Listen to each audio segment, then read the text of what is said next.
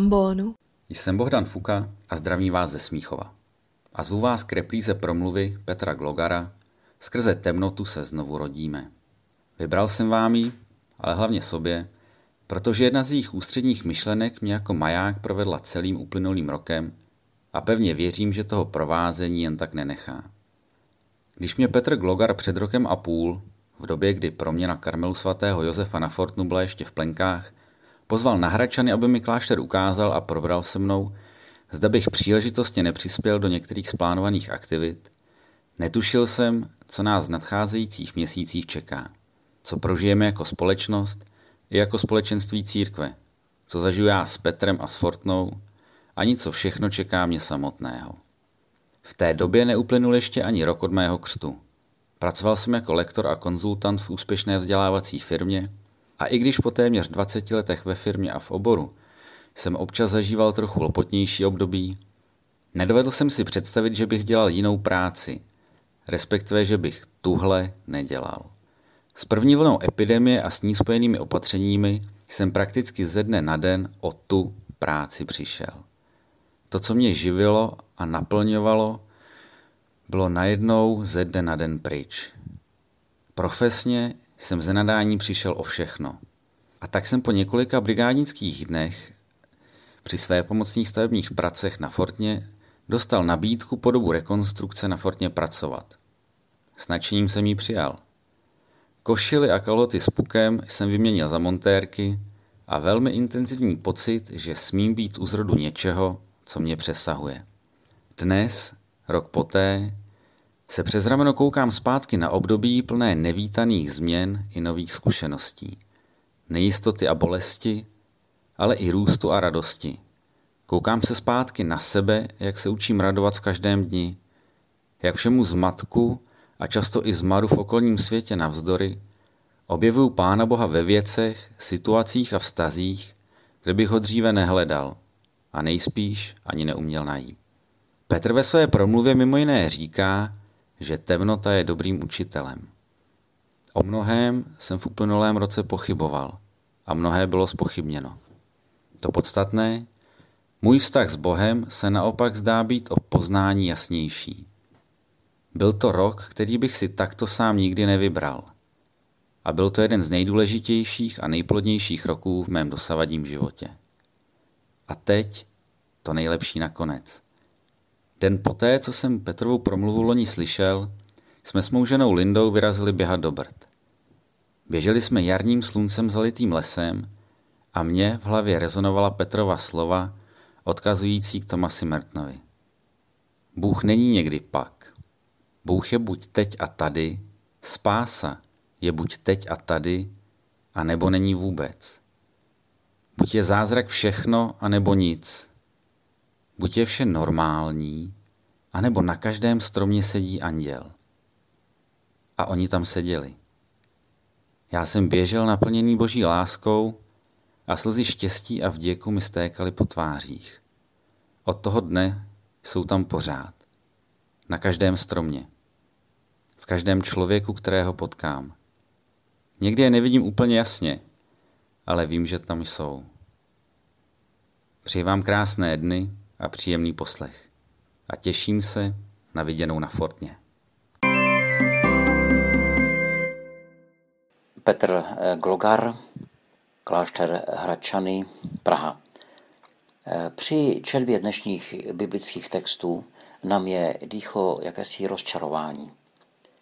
Rozčarování, které vyjadřují eh, farizeové a ti, kteří stáli kolem Ježíše, protože oni čekali Mesiáše očekávali Mesiáše viděli, že ten Mesiáš bude černobílý. Viděli přesně, odkud přijde, jak bude vypadat, co bude dělat, co od něho můžeme čekat. A Ježíš ukazuje, že ten Mesiáš bude pestrobarevný, že bude jiný, než oni si myslí, eh, že přichází s něčím novým. A vzniká velké rozčarování mezi ním, Ježíšem, a těmi, kteří jsou kolem. Vzpomněl jsem si na eh, dvě překrásné knihy Scotta Peka. Eh, jsou to dva díly, které úplně na sebe nenavazují. Eh, Jedna se jmenuje Nevyšlapanou cestou a ten pokračující díl je dále nevyšlapanou cestou. A Scott Peck tam postupně rozebírá čtyři fáze, řekněme, duchovního vývoje nebo rozvoje člověka v jeho spiritualitě. Hovoří tam o, hovoří tam o fázi eh, chaotické, jakési antisociální, eh, kdy ten člověk, řekl bych, jak se ráno vyspí, tak potom něco dělá, když se vyspí špatně, tak ten den za nic nestojí, potom ho napadne, že by se třeba mohl modlit, tak se rozhodne a potom zase to opustí. Je vlastně velice závislý na okolí, na tom, kdo se na něho usměje, kdo, jak je k němu někdo vstřícný, nebo jak se mu daří a nebo nedaří zrovna v životě. A podle toho taky ten jeho duchovní vývoj nebo duchovní život vlastně vypadá. Ta druhá fáze je fáze eh, formy nebo formatická. Je to vlastně fáze, která je vysvobozením z toho chaosu. Kdy najednou eh, tady máme řád, máme tady instituci, máme tady jasné pravidla, které, když budeme dodržovat, tak nám zajišťují všechno jasné, srozumitelné. Je to takové to černo-bílé vidění. Eh, je to důležité, protože vlastně je to záchrana z toho chaosu. Ale zároveň vlastně je to lpění na těch přesných pravidlech, protože ten člověk dobře ví, že kdyby ty pravidla opustil, kdyby je od nich odešel, tak se mu to znova rozesype, ten život. Tak vlastně jsou to eh, často lidé, kteří eh, k tomu řádu přilnou a pokud někdo náhodou přijde a trochu ten řád znejišťuje nebo spochybňuje, tak jsou velice neklidní. A to je ta třetí fáze, to je fáze skepse, nebo pochybností, eh, až jednou církev prohlásí pochybnost za cnost, tak to bude výborné, protože vlastně zjistíme, že člověk, který pochybuje, tak se ptá. Je to vlastně fáze, ve které člověk skládá jednotlivé věci dohromady a zároveň ví, že nikdy, nebudou, nikdy nebude hotovo, nikdy to nebude dávat dohromady celý obraz. Jsou to takový hledači pravdy. Eh, ale zároveň spochybňují ty řády, spochybňují to, co tu formu předcházející, protože vlastně říkají, a jak to vlastně má být? Je to tak vlastně správně? A k čemu to je dobré? Eh, myslím, že v církvi těchto skeptiků eh, možná moc nenajdeme. My máme rádi spíš eh, lidi, kteří se třeba neptají, kteří to vezmou jako, jako fakt, že tak ty věci mají být a tak to podle toho budou žít. A tak Ježíš zdá se, že s tou pochybností tam vstupuje a říká, no ale Mesiáš nebude ten, od kterého čekáte. On bude jiný. Eh, mám za to, že ta naše duchovní cesta nebo růst, pokud o něm takhle můžeme hovořit, je vlastně cesta z toho mikrokosmu do stále většího makrokosmu. Abychom si vytvořili ten širší pohled, tak musíme ten užší pohled opustit, nebo někteří autoři dokonce říkají, že musíme ten pohled v sobě zabít. Eh, krátkodobého hlediska je to pohodlnější to neudělat a zůstat tam, kde jsme, stejnou mapou toho mikrokosmu, který máme před sebou, mapu, kterou, kterou dobře známe a jedině tak se můžeme vyhnout smrti našich oblíbených představ. Ale ta cesta našeho růstu vede jaksi opačným směrem. Začíná tím, že pochybujeme o věcech, kterým jsme už uvěřili. Jak si aktivně vyhledáváme vše neznáme a nezvyklé a nevyhýbáme se žádnému ohrožení toho, co jsme už si v minulosti třeba osvojili a přijali za vlastní. A svatým se může stát jen ten, kdo ovšem pochybuje. My většinou dostáváme všechno, no, většinu věcí dostáváme takzvaně z druhé ruky. Velmi často se spoleháme na cizí informace, abychom samozřejmě vůbec mohli existovat. Přijímáme to, co nám říkají v televizi, co nám říká lékař, co nám říká premiér nebo farmář. A je to vlastně otázka důvěry. Když však jde o význam a smysl života a smrti, a o to Ježíšovi vlastně šlo, pak nám informace z druhé ruky nestačí. Si nemohu žít s převzatou vírou, nemohu žít s převzatou vírou v převzatého Boha, ale potřebuji jedinečné sdělení, jedinečné setkání. A zdá se, že tam tím dobrým učitelem je právě temnota. pochybnost je možná ekvivalentem té temnoty. A my někdy říkáváme, že temnota je dobrý a potřebný učitel. Že bychom se mu neměli vyhýbat, odmítat tu temnotu, prchat před ní nebo se snažit ji zcela vysvětlit. Samozřejmě existuje temnota, eh, do které nás přivádí vlastně hloupost, nebo hřích, nebo sobeckost, život z takového toho našeho falešného já.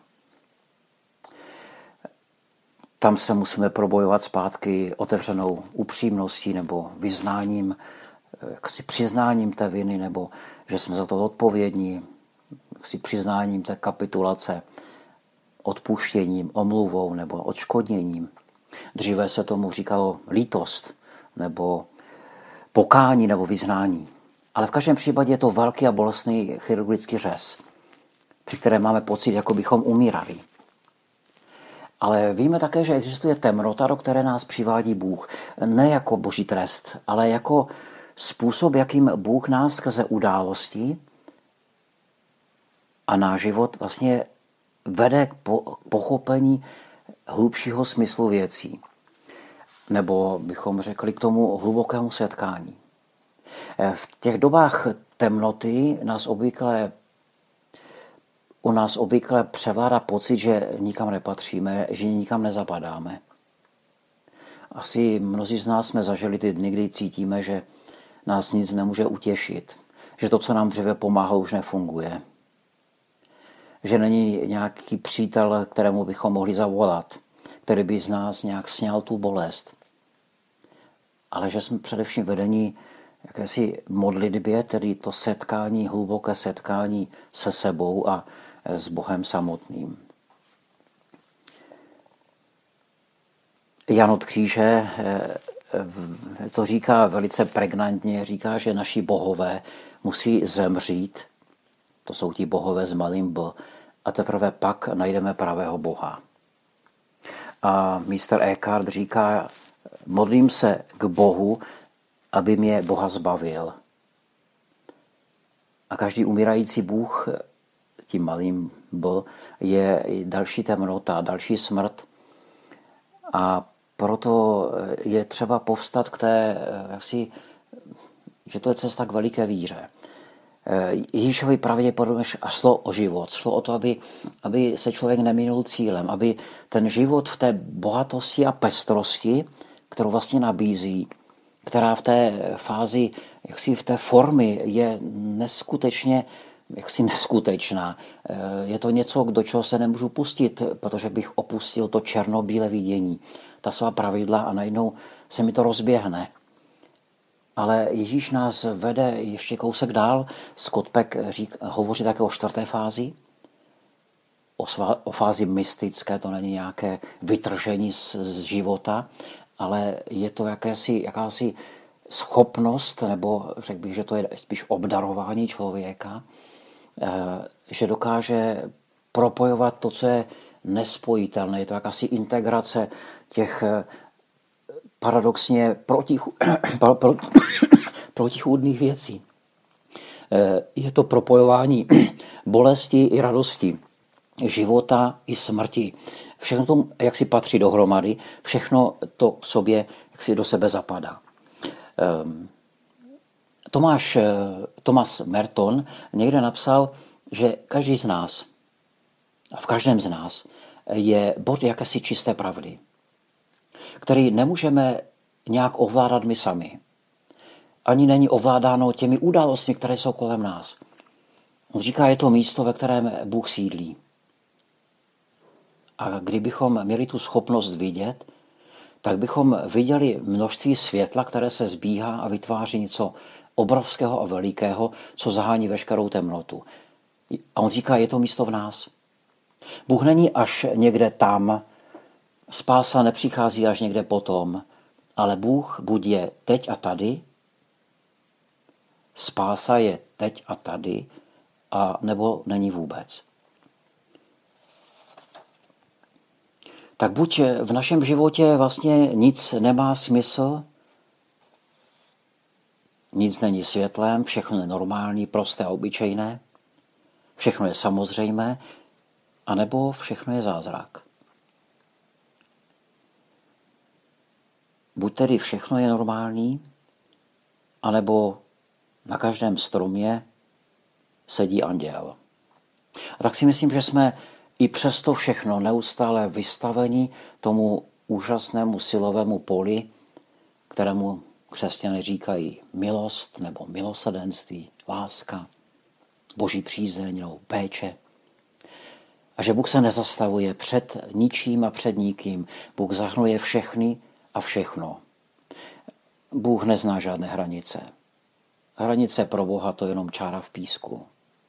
A tak my se znovu si rodíme zevnitř z té, skrze tu temnotu, možná skrze ty obavy, bolesti, nejistoty, se znovu rodíme, otvíráme tomuto silovému božímu poli a důvěřujeme mu, důvěřujeme mu, že všechno je dobré, že Bůh je na naší straně a že všechno má své místo a že můžeme v sobě znovu střežit tuto přítomnost a to vědomé chránění toho vnitřního prostoru, o kterém hovořil Merton, a která je o ním postojem možná otázek, možná očekávání toho jakési pestrobarevného, ale co se postupně rodí. A jak víme, mnoho dobrého a často velká umělecká díla se také rodí z bolesti a z temnoty. Tak snad i tento proces, který se děje v nás a kolem nás, může být nějak nadějný a může být cestou k novému, ještě nepoznanému. Ještě nevíme, odkud Mesiáš přijde. Ale snad věříme tomu, že skutečně přijde. Podcast u Ambonu pro vás připravuje Fortna. Ve velikonoční době nás můžete poslouchat třikrát týdně. V pondělí promlouvají čtyři bosí karmelitáni na téma Jana od kříže. Ve středu a v pátek se s vámi lidé z týmu Fortny podělí o to, k čemu se podle nich stojí za to ještě jednou vrátit. Najdete nás na Fortna EU a v podcastových aplikacích.